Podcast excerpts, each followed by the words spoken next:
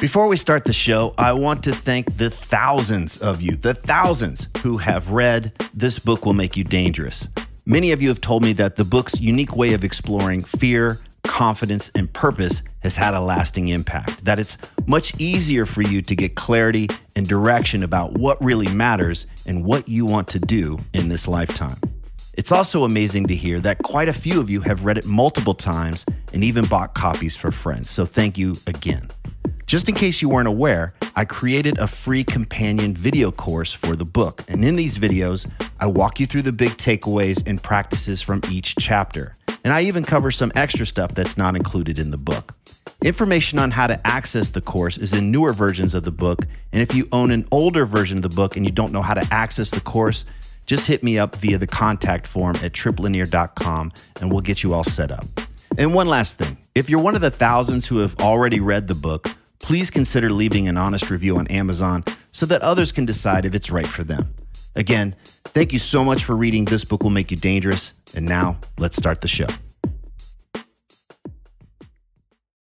Hey, this is Tripp Lanier, host of The New Man. You're about to hear the audio taken from a video that I created, and it'll make a lot more sense if you can see the visuals that go along with what you're hearing. You can watch all of the videos by visiting thenewmanpodcast.com. Today, let's talk about this idea of figuring out if you're on the right path in life. First, I'm Tripp Lanier. For over 12 years, I've spent thousands of hours coaching people all around the world to get out of the rat race, become an authority in their field, and make a great living doing the work they were put on this earth to do. And for more than a decade, I've hosted the New Man podcast, which has been downloaded millions of times and can be found on iTunes or Stitcher. Recently, I was coaching a guy who was in his 50s who had created professional success for himself, and now he was transitioning into a professional coaching career.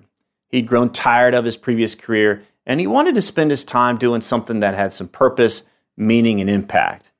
And it was proving to be a challenge. On the call, I asked him to help me understand what specifically was bothering him, and he said, There's just so much uncertainty. I want to know I'm on the right path.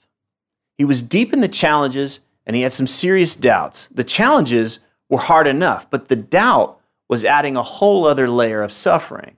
In his mind, he had created a scenario that maybe things shouldn't be this hard. Maybe there was some magical path that's hidden somewhere out there where things would be easier, where there would be certainty, where there would be safety. In other words, because things were so challenging, he was starting to wonder if he was on the wrong path. So, as he went about his day dealing with his challenges, part of his attention and focus was being pulled away from his work as he looked for an escape, another path that would make this current discomfort go away. This slowed him down, it wore down his resolve, and it made him weaker. It also compounded this experience of suffering. Building this new business was challenging enough, but adding to it was this nagging doubt that he was on the wrong path and that there was some other path out there waiting for him. And many, many times, this doubt fuels our resistance to get anything accomplished. We, we end up using this idea as an excuse to avoid doing anything. Well, I'm just going to sit here until the right path comes along. I'm not going to go down this road any further because it might not be the right one. We allow this idea of the right path to keep us stuck on the side of the road instead of making progress that will, that will allow us to make educated decisions. So let's get something straight. There is no right path. There's just the one we're on right now, in this moment. Avoiding our own path and believing we're on the wrong path puts us into a powerless mindset. It takes us out of a creator role. Why? Because it's not the path that gives us power. It's not the path that will save us. It's us. It's our actions. It's our response to the challenge right in front of us. When we embrace the path we're on, we stop hoping for the right path to magically appear. When we embrace the path that we're on, then we're able to pivot. Then we're able to course correct. When we embrace the path we're on, we get to work and we get shit done and we use that experience to inform the next experience. When we stop looking for an escape, we can tap into ourselves and ask, What do I want? What, what would bring greater freedom, love, peace, and aliveness? What process can I commit to in order to create that? And who can guide me? The right path isn't going to do that work for us.